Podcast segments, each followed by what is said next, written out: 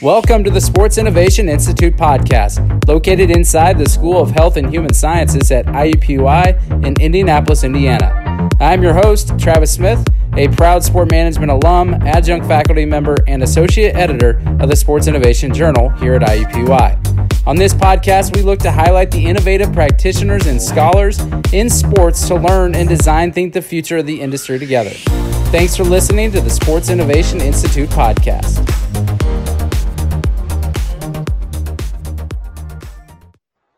Thanks for listening to the IUPUI Sports Innovation Institute podcast. I'm Travis Smith, back here today with another one of our research authors that is now in the Sports Innovation Journal, Dr. Heather Lawrence of Ohio University. Thanks for being on the podcast to talk about you and your colleagues' research. Thank you so much. Can't wait to get into it today with you. Yeah, so the paper is called Applying Activity Based Costing to Intercollegiate Athletics. So my first question is just going to be right to it. What is activity-based costing as, a, as an accounting method? Sure. So activity-based costing is a method to try to understand the true cost of any sort of operations within it, whether it's business, whether it is an academic unit, or in our case, intercollegiate athletics and sports sponsorship. And what it does is takes what is normally considered costs that are general and spread out and maybe don't fit within either a manufacturing unit, an academic department, or some more defined business unit. And it tries to go ahead and define those costs and then accurately or more accurately attribute those costs back to the unit which they which using the resource or using that funding. Yeah, and so I understand from working in college athletics and, and studying it too that um, I've asked multiple athletic directors on my on my uh, other podcasts why is it so hard to get financial reporting right? And and I get a variety of answers but so maybe you can just say what is the current problem with the financial reporting that exists now? And how would ABC accounting solve that problem? So we talked about we talked kind of explaining what it was but how does it solve today's college athletics uh, problems? Sure. So accountants are familiar with the term GAAP, right? So there's some generally accepted accounting practices. And then within higher education, there's very standardized university level accounting, auditing, budgeting, financing, um, all of those pieces at the institutional level. What's a little bit less defined is requirements for athletics departments. And of course, if you're listening to this, you probably are very familiar with the fact that there is a lot of pressure on college athletics to be more transparent in their spending, for people to be able to understand where the money goes, both revenue and expenses. And so, even though we're focusing on the expense side, the revenue aspect of this is also kind of the next step to the conversation. But when you combine the fact that the athletics department generally is not held to the same accounting processes as the university overall. They may submit it one way to the university and it's accounted for in GAAP, but the athletics department in general is not required to conform to a certain type of accounting practice and then make those results public to their constituents. And so what happens is you've got a variety of different internal accounting methods being used by athletics departments for their own use. And there's a lot of reasons for that. It could be just historical, it could be the person that's in charge, or it could be mandated by the university in some scenarios. Now, when you start to throw in the NCAA and the federal government, you get even more variance in the types of accounting that could be used in financial reporting. And I think the term accounting and financial reporting are almost used interchangeably, but we obviously recognize that true um, accounting procedures and finance um, are, are, really different things. So if we break those down between um, the NCAA and what happens with respect to requirements of reporting there, institutions do report individual expenditures, um, to the NCAA, but the NCAA shares it in aggregate format. So it's incredibly helpful to research, resource, researchers, to stakeholders, to the general public to understand general trend lines by different categories. It shows you by division, it talks about spending by sport, it looks at changes in expenses and revenues in all sorts of different categories. But what it does not allow you to do is drill down on one institution you may be interested in. And then the other main area in which um, accounting information is provided is through the federal government and the Equity and Athletics Disclosures Act, which I think we'll probably get to later. But when you combine, combine the varying types of methods used and the pressure for all of us to have a better understanding in what's happening in higher education and intercollegiate athletics funding, those two things come to a head and suggest that it's time for a standardized accounting practice. And activity based costing is one of those methods. Yeah, I think everyone wants it to be as accurate as possible, and, and I think they're understandable that, that I think it's pretty much accepted that financial reporting is going to be different whenever you do it. I mean, there's a lot of people that focus on like the USA Today sports figures or the Knight Commission um, uh, figures, things like that. But if we get more accurate, just think how much the research could actually improve. I would think too. Um, but you mentioned in the paper the UAB, University of Alabama at Birmingham, dropping football, and that was a pretty big, um, pretty big thing because it doesn't happen a lot where people uh, look to drop their, their football program. And you talk about how lack of financial transparency limited what consultants, I believe they used three different ones, to provide the leadership of the university and athletic department. Can you expand on that and why you felt you all felt that it was important to put it in the paper? Sure, Travis. So the University of Alabama at Birmingham faced a really tough financial scenario at one point in time. Um, they were forced into tough decisions, and one of those became looking at the possibility of eliminating sports. So when they did that, and this is from publicly available information, none of the authors were associated with UAB at the time um, or since.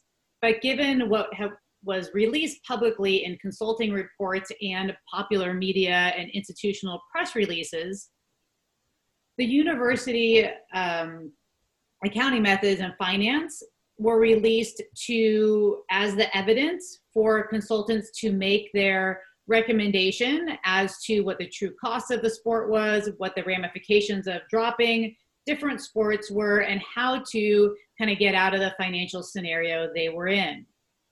What happened then is that um, another group used a different set but it's the same there's a, the same money exists and so it's interesting when you end up with two different sets of financial data from which two different sets of consultants come back with recommendations and so even in a scenario where you were trying to um, have different consultants look at the same problem if you're providing them different financial sets the recommendations that come back can be very, very different.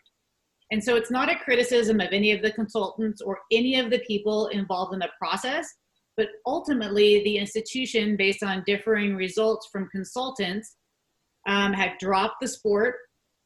And then the boosters had boosters and many um, proponents of, of having football um, advocated in a successful way for re engaging the sport. And then the institution actually made some pretty significant investments moving forward. And so it's just kind of one example, and football is obviously something that's a little bit more visible. Um, I suspect those types of conversations happen internally a lot more often. And even with internal meetings or conversations about budgeting, whether it's to drop a sport, add a sport, make priority decisions on where the money is going, it's difficult to do when you have parts of your budget that aren't directly um, they're not attributable to a specific sport yeah and it makes me it kind of makes me think of um, what happened with uh, was it bowling green baseball uh, that's going through a similar thing where they announced that the the was one of the first sports that was going to be cut due to COVID related, and then they had enough financial support support to get it back. And so you kind of wonder if uh, if internally the financial reporting will change, or they found something in looking at the numbers um, that now maybe they can they can support it.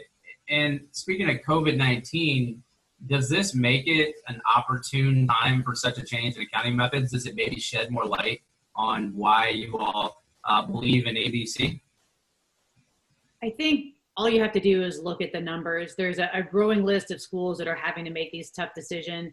You mentioned BG baseball and the boosters just really stepping up from a, a funding perspective. So I'm not quite sure if that is based on maybe not understanding um, the true alumni support and willingness um, to give to continue that program, or if there's some sort of financial reporting that's associated with that.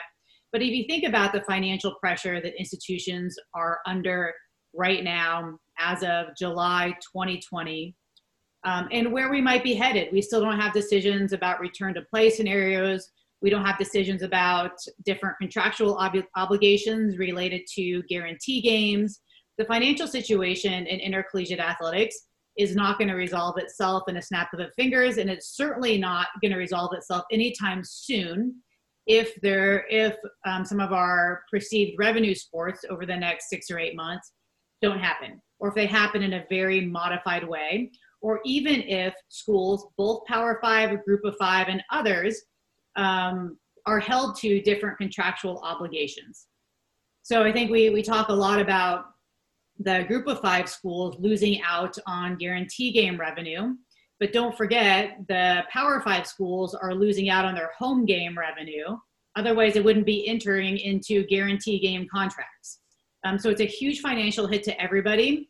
And even without knowing what the future holds over the next six to eight months, especially with football, we're seeing institutions, not just in athletics, but across the board, taking 10% salary cuts, laying off, three, 400, 500 people on campus. Athletics is not immune to that overall. And when athletics is perceived to not be taking their share of the cuts, the scrutiny on the financial situation in the athletics department escalates even further. And so I think between the actual financial situation that's impacting athletics and the increased scrutiny by campus and external constituents on athletics finances, this is an opportune time to take a look at becoming more accurate so that the public is well aware of what's happening and that institutional decisions can be made in a way that it, that's fair and equitable to everybody on campus. Hey, listeners, a quick message and then we'll get right back to the interview. I wanted to quickly tell you that the Sports Innovation Journal is now accepting submissions. If you have or are looking for a place to publish your innovative thoughts and studies, on the sports industry, then please consider the Sports Innovation Journal. We are an open access journal, and our target audience is the practitioner looking for answers to the questions and problems in their job, and we want to attract and publish researchers that are identifying and studying those questions and problems.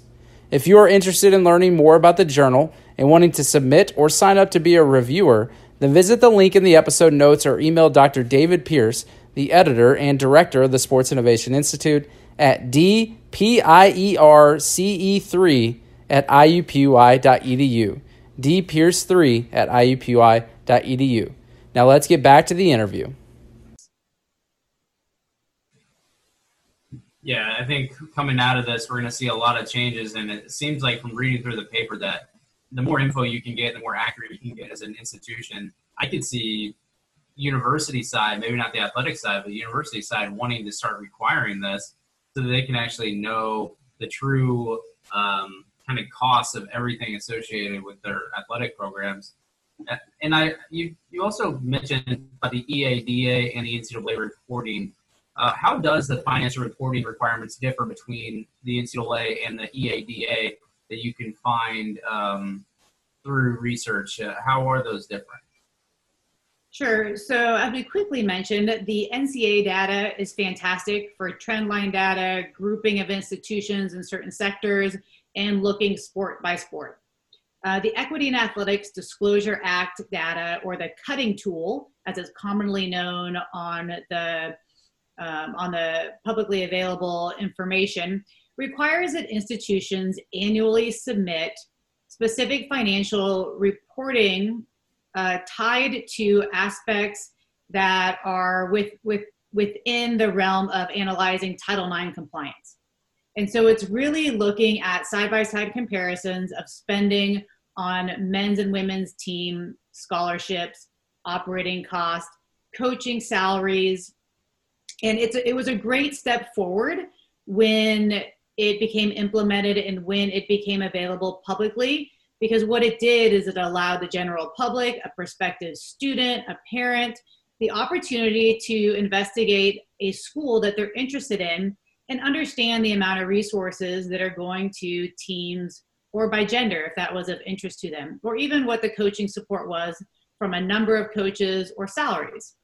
Since then, the tool has evolved in a way that's become great for researchers in that you can filter, download, cut, and really kind of get your statistical analysis started. Um, so it's an amazing tool. It is reliant upon the quality of the information received by institutions, um, as is the NCAA information that becomes aggregate. The one big difference with EADA that makes it a little bit challenging is that there is a large pool of money at almost all of the institutions that is tagged as quote unallocated expenses. There's also unallocated revenue, but we're, we're focusing on the expense side right now. But unallocated expenses really are things that aren't that the institution does not categorize as directly attributable to a specific sport, team, gender, whatever category you're looking at. And so, for example, this could be the cost of running an academic advising center. The academic coordinators, that's a significant investment for an institution. Um, it's a business unit within athletics. And therefore, even though an academic coordinator may work with a specific team, it's really a business unit that's pulled out because it supports all of the teams. And the same thing can, can be said for athletic leadership. Athletics director salary, associate athletics directors, even though they may have sport supervision responsibilities over a specific team, that expense is considered unallocated as a leadership expense. Yeah, so I mean, you add just that alone, a whole unit of, if you're a bigger institution, especially your whole advising unit is unallocated, and then you throw in salaries. That can, so I can see the dollars, they're just adding up in my head while you're saying that. Uh, I think of, of the University of Oregon um, so they have one of the nicest that I've ever been to academic advising buildings um, that I got a tour of when I was there last year, and um, it's under the institution. And so if you looked at Oregon's athletic, you wouldn't see um, anything associated with that either. So I think even that could throw a wrench in in not showing up in the financial reporting. Would I be correct? For oh, You'd be absolutely correct. And in fact, if you think about it from that respect, you the facilities component is one that's incredibly difficult to capture. So whether it's the actual salaries at Oregon of those individuals that are supporting student athletes, now they are students, so there's nothing wrong with that structure from an organizational structure standpoint. This is not about judging the way institutions operate. It's simply trying to figure out the best way to compare apples to apples or, a better way to compare apples to apples across institutions. But it, your example of Oregon is great. And then you think about maybe debt service on major competitive venues, right? Or you think about um, all sorts of aspects of daily operations. Does is the heating, ventilation, and air conditioning is that an athletics department expense some places, but not others? And although activity-based costing gets us closer with things that are reported out in a public way from the athletics department, it certainly doesn't solve things that are a function of how a university operates, like debt service on a venue where all debt service is through the institution and not athletics. And so this gets us closer because it takes something like academic advising and basically uses some unit. And so if you use the unit of number of hours that academic coordinators right work. And then you figure out what the cost per hour is. And then you take that and attribute it back to the teams based on the number of student athletes per team. You start to have a better understanding of academic support services. From a building perspective it can certainly be done but it's a little bit more challenging. And again it still does not solve the challenge of university operations and kind of who quote owns the expense. Yeah it's just uh there's so many ways to do it it seems like and and i wonder how much um this would change with what's going on right now with kind of the government looking at ways to revamp a lot of the ncaa's uh, items such as uh, obviously everyone knows about name image and likeness and and the government's involvement potentially in that and I was reading through it. You do mention a little bit in the article that I just want to comment on real quick so that people can can understand and read it. It's ever changing, but you do look at and comment that the government is looking at ways to revamp financial reporting for the NCAA. There's two proposals in there. One of them is kind of part of a bigger proposal where they want to start a commission to study college athletics a little closer. And and I think with um, now diving into the NIL, that we might see um, maybe some changes coming to financial reporting that they can also control, like maybe how it goes with the EADA. So um, that part will just be interesting to watch unfold as uh, as there's a bigger light shined on um, on this area of college athletics. Yeah, and I can just just comment on that. You know, I think uh, right now what we're seeing in contemporary leadership in intercollegiate athletics is that there is change internally with the external pressure. And so we're seeing that with name, image, and likeness, where the NCAA had not made a lot of, of movement in that space until there was state and then the you know the, the pressure of possible federal intervention on that issue my personal opinion is that it's less likely that there will be federal legislation passed with respect to transparency and finance in intercollegiate athletics but that if it moves forward in the conversation, it will then trigger some more internal dialogue at the institutional conference and national level about fixing it ourselves before there could be federal intervention. Yeah, I think we need to get this paper in front of uh, some individuals in Congress for it seems like every week there's now a congressional hearing uh, on NCAA. Maybe they need to be talking about the financial reporting uh, at a congressional hearing. So maybe they can they need to take a look at this paper and uh, you know Ohio University's sports administration. I mean, you all have uh, quite the reputation in college athletics um, as kind of being nationally known and the leader in type, types of things like this. So who knows? Maybe we, they need to rely on some experts uh, in the field to to have a different perspective of financial reporting. All right, my last question is about implementation. So imagine that you were given the green light, you and your team, as far as you're going to help educate people on how to actually roll this out and why they need to. Have you all considered what the implementation process and timeline looks like for a school or a group of schools to actually start switching to this so that they can actually get it going and they can benefit from it, especially coming out of COVID 19? Is it something that you need to have a lot of resources with, or could everyone in Division One pretty much uh, look to transfer to something like this? Great question. I think the the biggest barrier that has to be overcome is a common set of what the unit is that you use in each area. So, like I mentioned, with respect to something like um, compliance operations, is it the number of student athletes that the salaries of compliance gets pushed back to uh, and allocated to?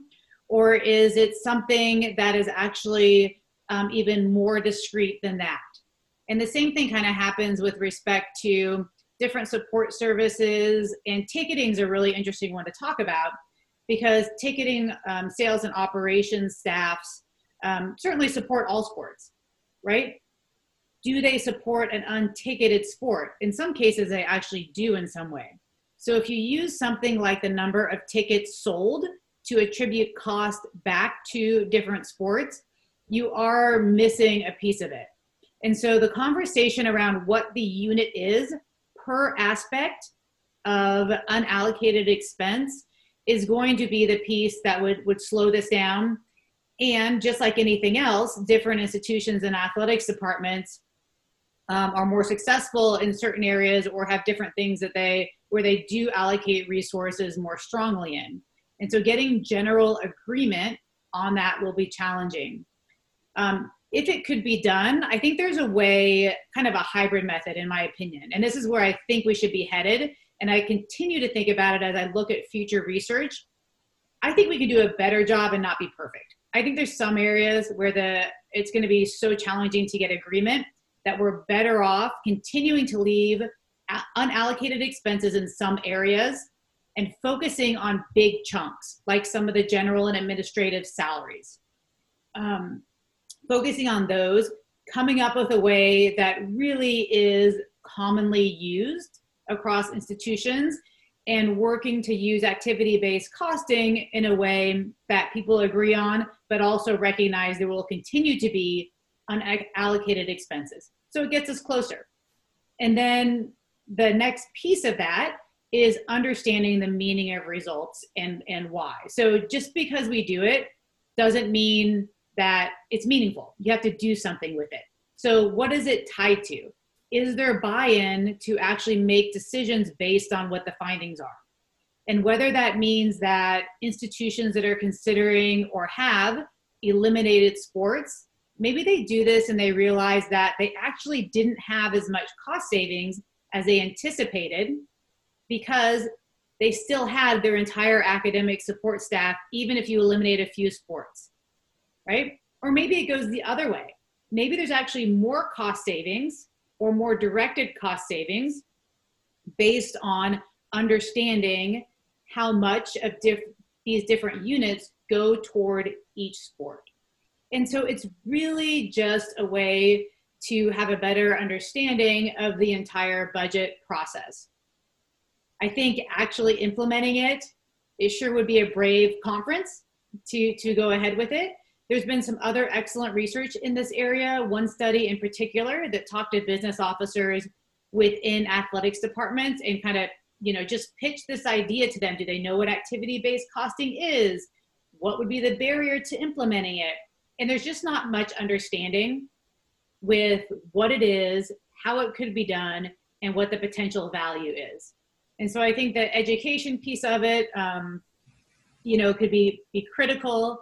Um, and I think people want to want to see that it, they're not going to be out there on an island in case there's some things that maybe the media could pick up on as not as positive. Yeah, I think the implementation that uh, coming out of this uh, is what I I tend to focus on because we want people to uh, understand it. And you talk about how they they might not understand it yet.